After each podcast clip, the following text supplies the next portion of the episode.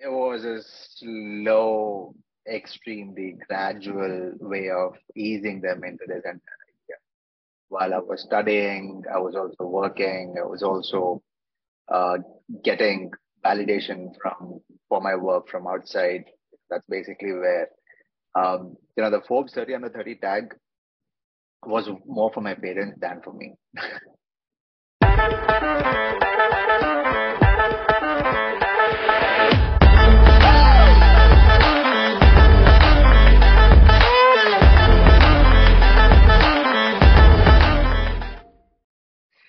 Thank you for having me here today. Uh, pleasure speaking to you about my journey and all the other questions that you have. Thank you for joining us.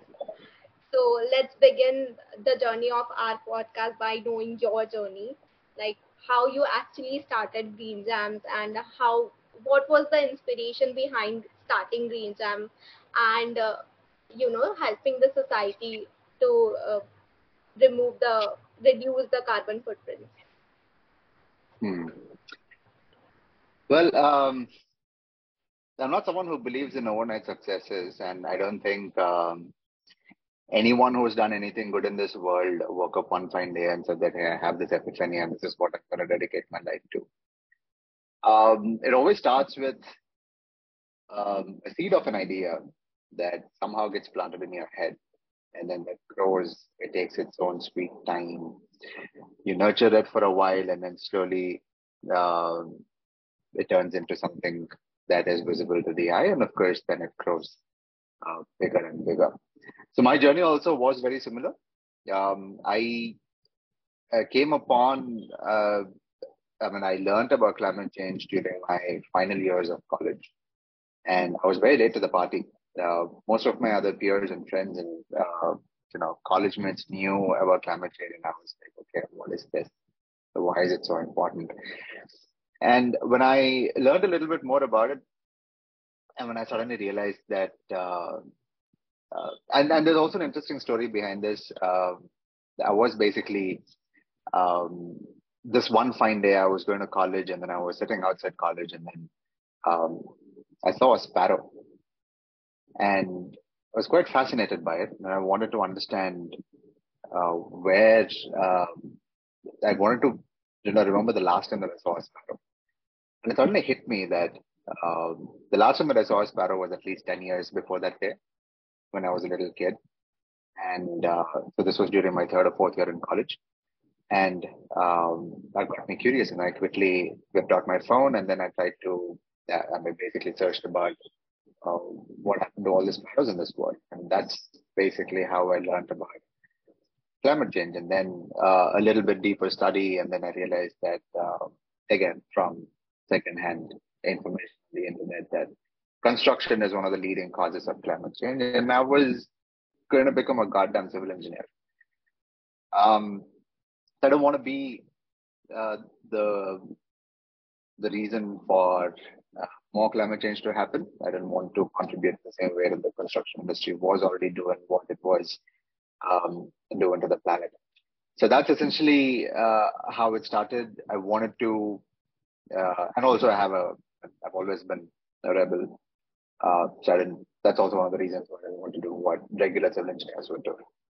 Um, so that's when I tried try to understand what uh, else could be done, and that's when I stumbled upon uh, which would baffle every civil engineer that I know for the next full decade. Um, has happened upon something called hempcrete. Uh, this is basically concrete made from the stalks of the cannabis plant.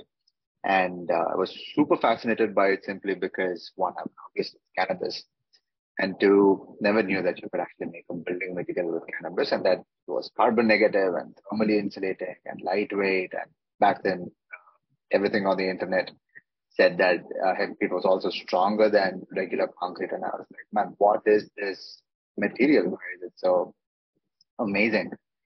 And that's when I thought that, hey, I mean, this is something that's exciting me. Let's uh, bring uh, hempcrete to the Indian construction industry. That's uh, what I wanted to do.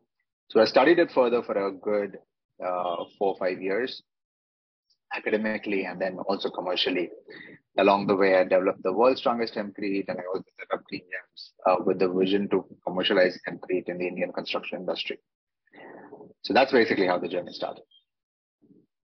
Right. So it is quite inspiring to see how you actually build towards, you know, a product that's that could potentially save the world. I mean, seeing a sparrow, not seeing it for 10 years, it's actually quite a scary thing, I would say.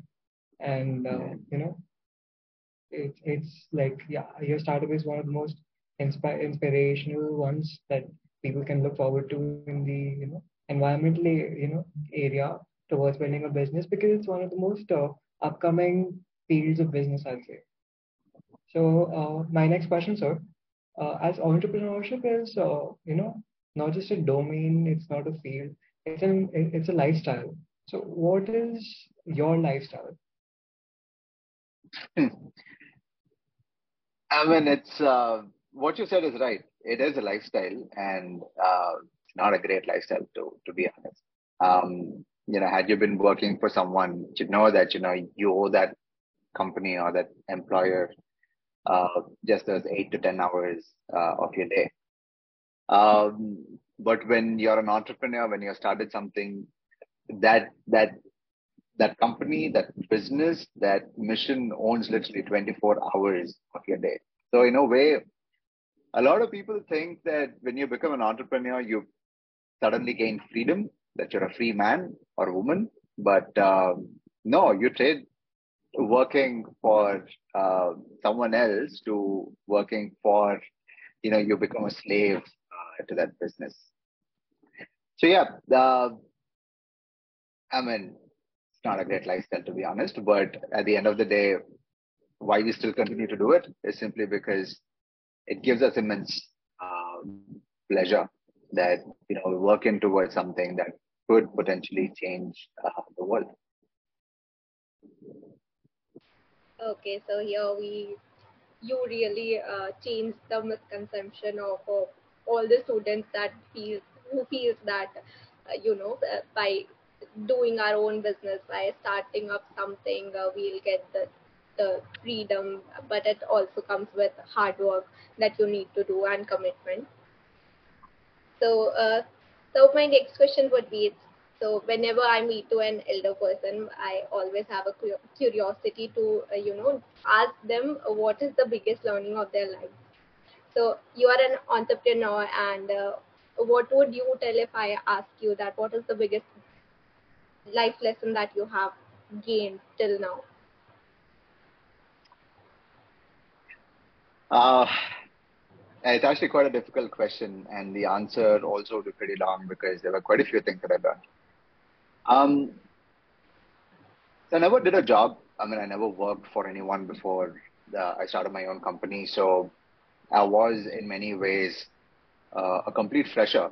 Uh, and, you know, when you start out on your own right from the beginning, it's even more difficult because uh, one, you don't know how things work. You don't know what a company is supposed to be like. Uh, you have no idea. So you, you essentially have a blank canvas that you uh, paint on. Um, and obviously, you've seen how a child paints, right? I mean, in most cases, it's hideous. You can't make heads or tails, and that's basically what it's like when um, you start out. Um, it's always good to seek advice. Um, always talk to people. Always communicate. Uh, the one thing that I learned during this entire journey, I think, which would also hold true uh, for um, you know anyone coming from any field of life is to know how to communicate well. Um, the understand uh, communication with a deep, deep passion, because there are a lot of secrets to life uh, and you know just pure uh, communication. There's this uh, interesting saying that I came across recently. Um, how you do anything is how you do everything. So, yeah, I mean, I'll let you ruminate on that for a while.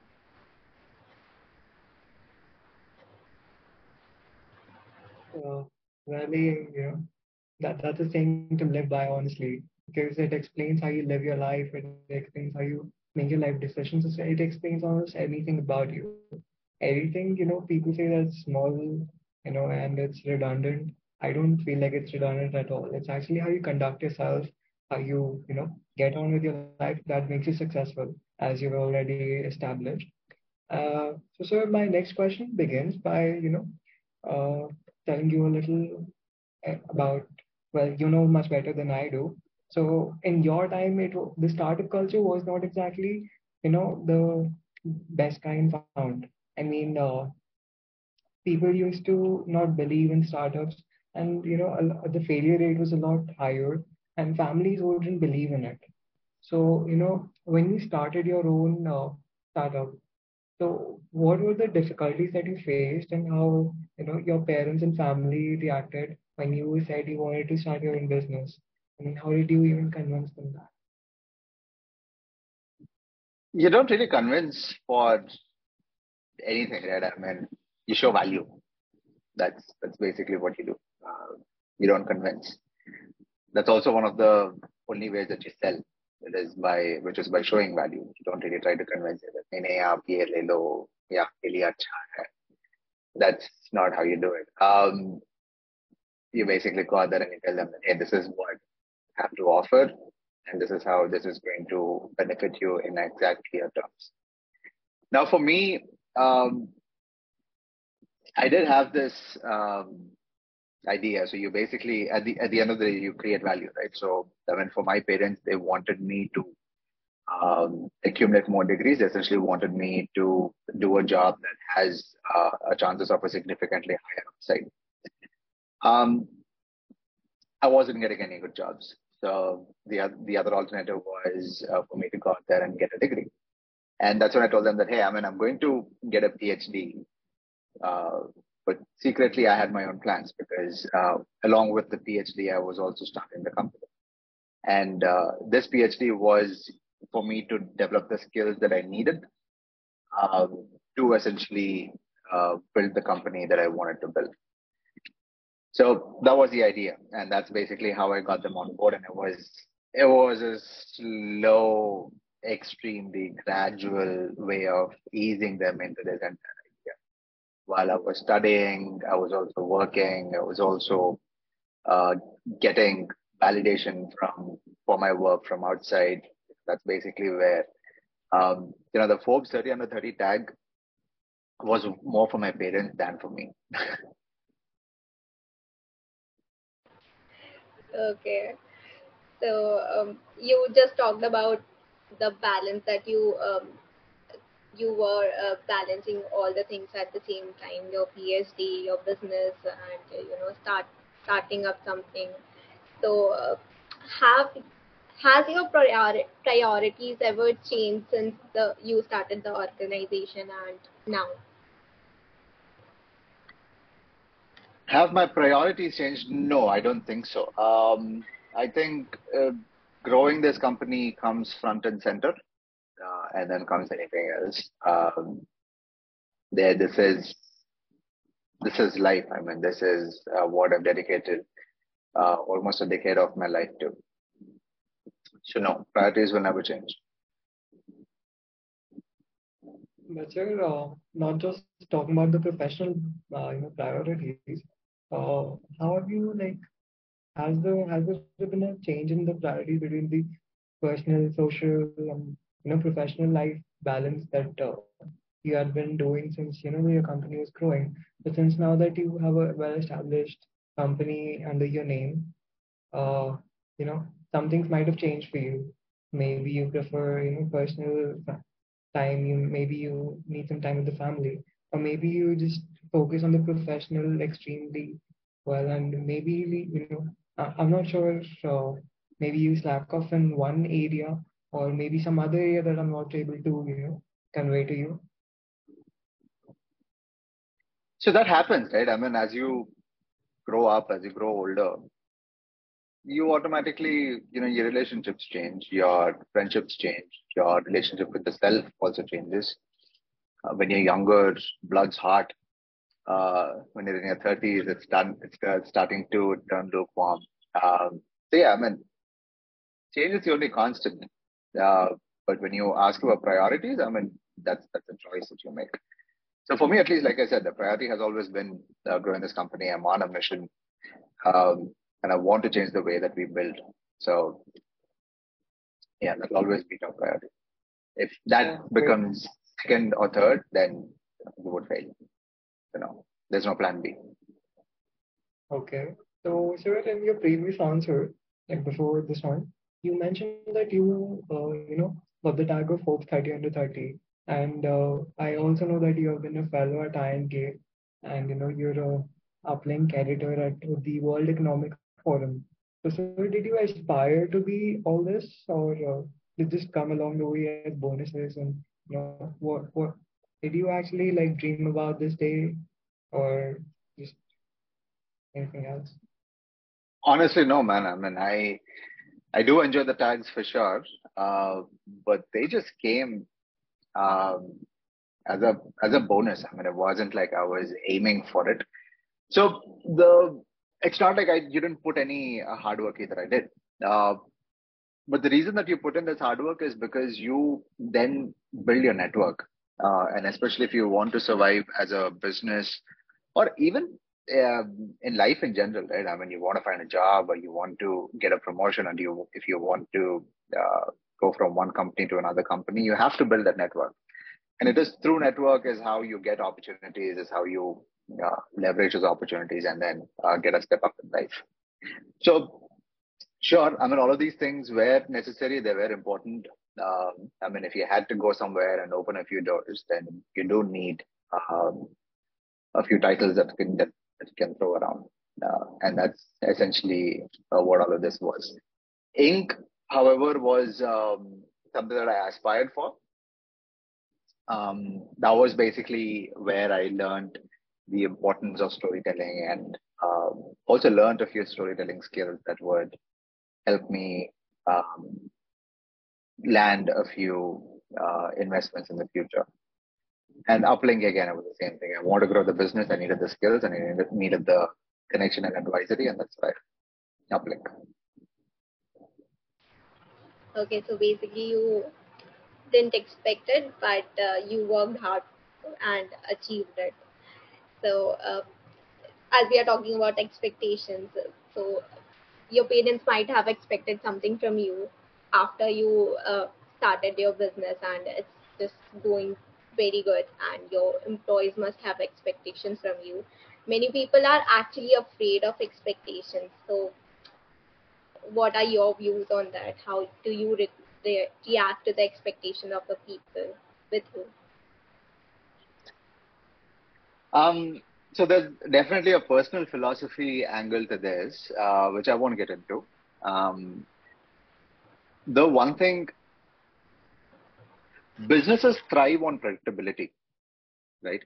And for you to be predictable and for you to also uh, predict the actions of another company of another entity, uh, you definitely need to have expectations, and you you should also be able to um, identify the expectations of your uh, of the other transaction partner of uh, business associate.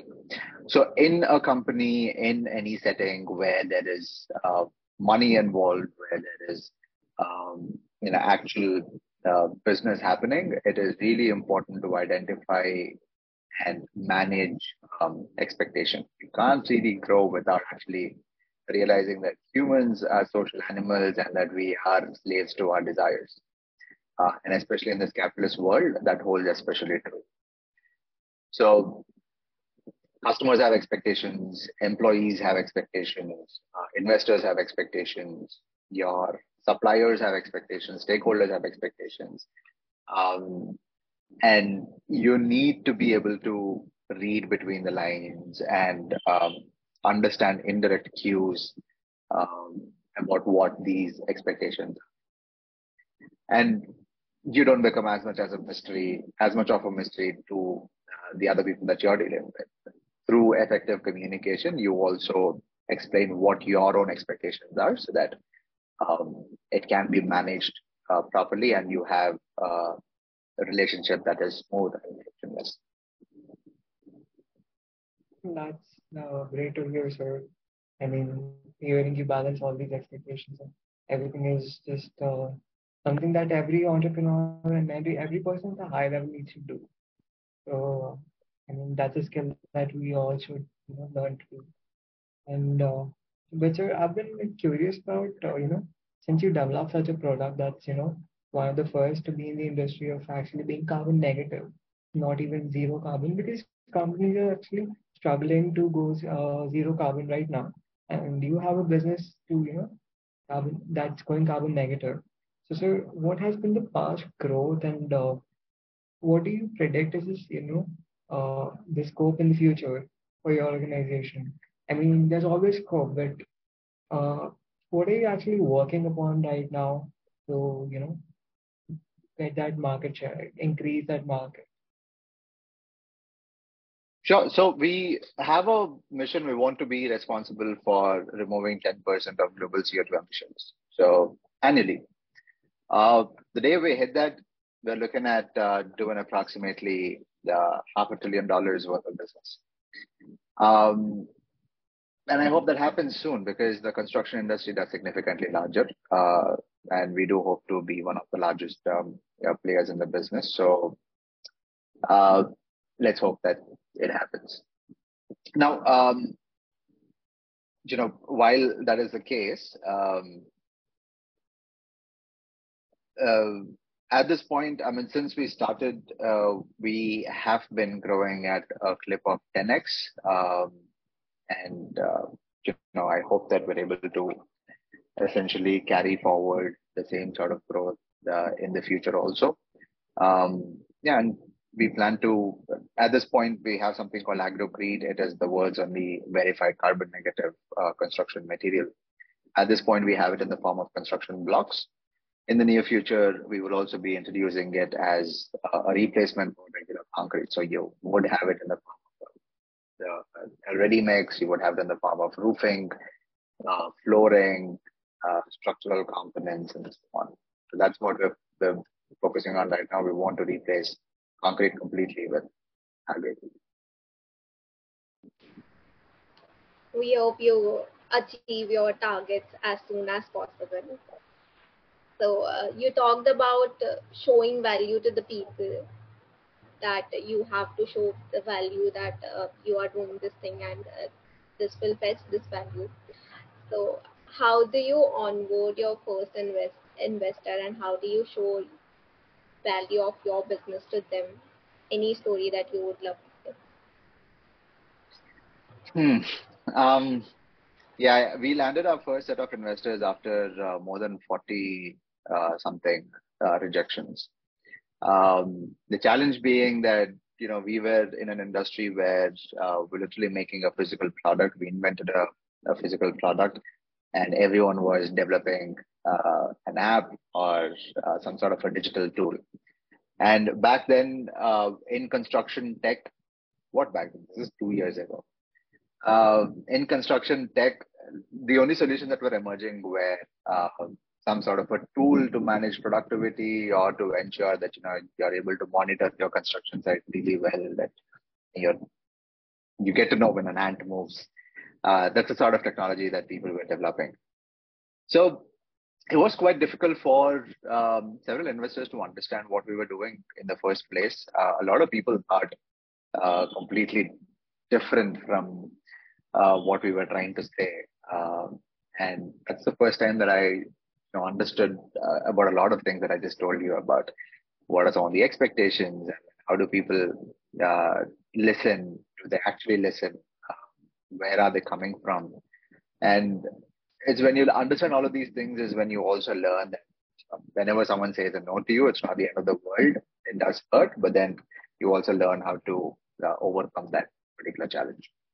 So um, that's essentially uh, how it was uh, after several rejections. Uh, finally, this group uh, of investors uh, they found value in the work that they were doing, and they said, "Hey, okay, excellent.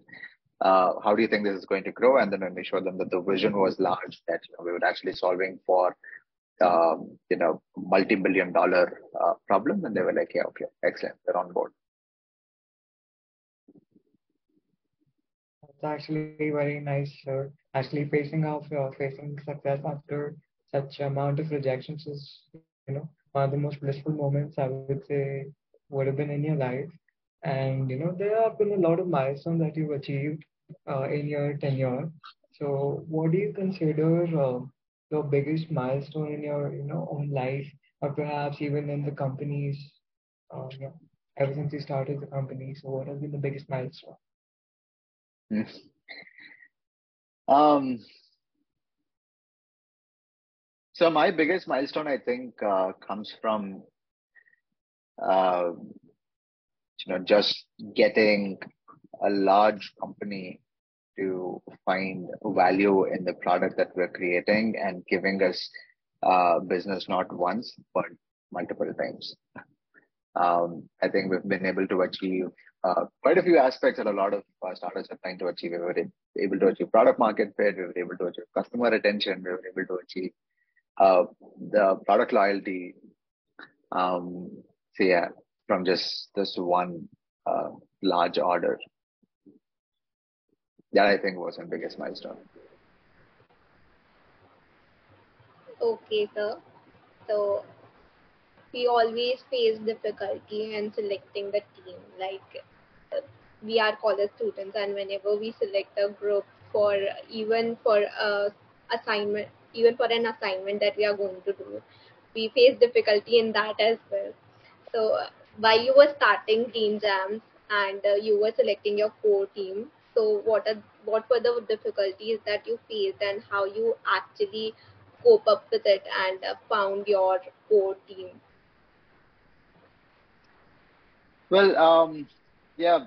Uh, what's interesting is uh, it's a family. Uh, that's me, dad, and my younger brother, uh, who are uh, the core team. Interestingly, all the three of us come with diverse of experience. My dad is a civil engineer too, um, so that's basically that's the only similarity that we have. But he was always in the the implementation side. So he an industry veteran, you know, who's implemented projects worth more than one million dollars across across the span of his career. So I mean, and my younger brother is a lawyer uh, by training, and he was always a, also a student entrepreneur, um, and therefore he brought that skills in. And then uh, I was anyway in this journey alone for a significantly long uh, period of time. Um, I think about six years that I was uh, working alone trying to develop this uh, product, this technology. And it was after that, uh, and and then finally, I mean, when we realized that you know, the stars were aligning and that you know we could all put our skills together to uh, build a large business, is when we decided to come together and say that hey, okay, let's start GreenJams and let's make it happen.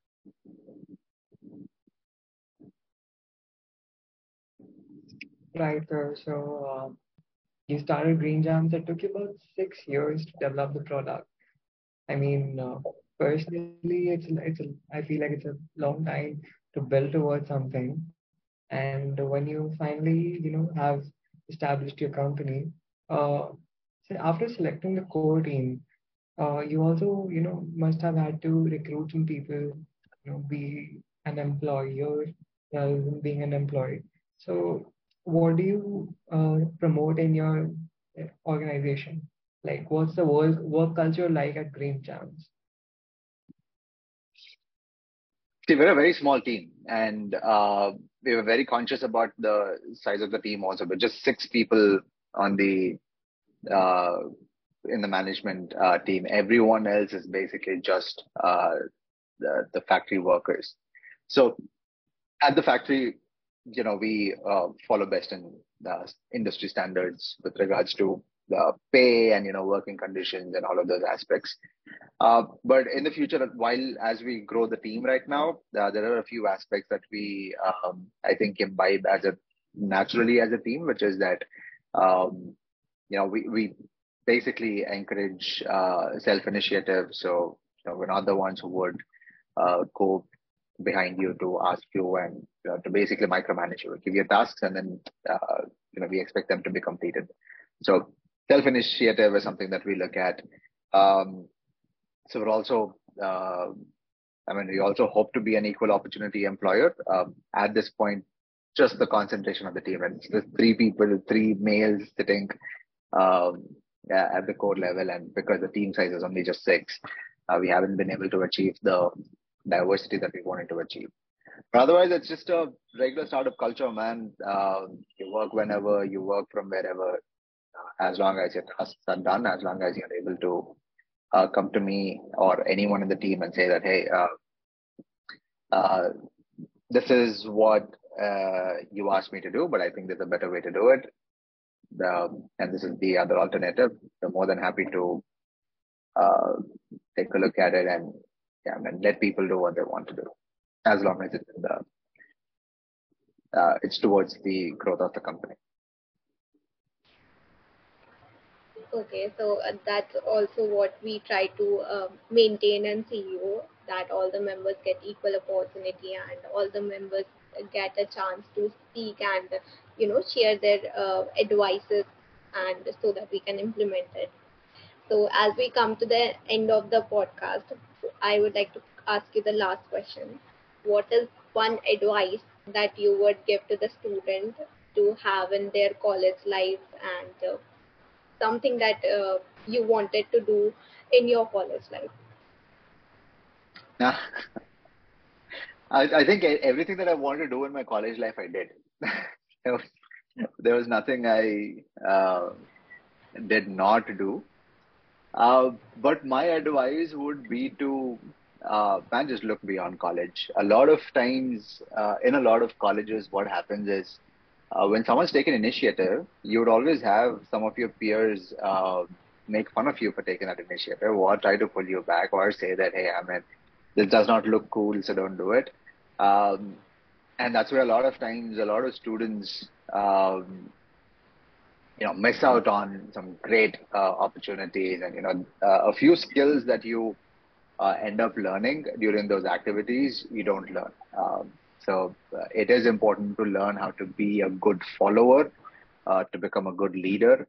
Uh, you need to be able to learn how to not procrastinate. you need to be able to learn how not to how to basically shoulder responsibility and make sure that you're fulfilling that responsibility. Um, yeah, so that I think so. These are some of the softer skills that um, everyone should learn. Um, yeah, and and also know how to communicate. And I, at this point, it kind of feels like a lot of people just don't know uh, how to say what they have in their minds. That's uh, actually quite inspiring to hear. I mean, if you, I, I suppose it would have given you benefit as well if you heard this speak to you, like if you could talk to yourself when you were in college as well. Maybe, you know, uh, like the wisdom that you shared with us today and uh, your remarkable journey. And the success is not just the destination. It's about, you know, as you've said, uh, you know, embracing the process and, so, you know, skillfully developing from yourself uh, it's it's just uh, entrepreneurship is everything. So like when you go in a lifestyle, so it's uh, it's like everything. So when you develop your skills and you know and anything you talk about it, it's just uh, I, I suppose every entrepreneur that has been successful would have gone through all these stages. And uh, I really thank you for joining us today for this podcast and it was a pleasure ho- like hosting you. And uh, you've inspired us to, you know, keep dreaming big and of course work towards the environment because that's what you you know work for your whole life and that is you know just an imperative field in everything that we need to look forward to it's sustainability is just something that we need to inculcate in not, not just the business but in our regular phases of life as well. And thank you for reminding us that. Thanks, man. Thank you for having me.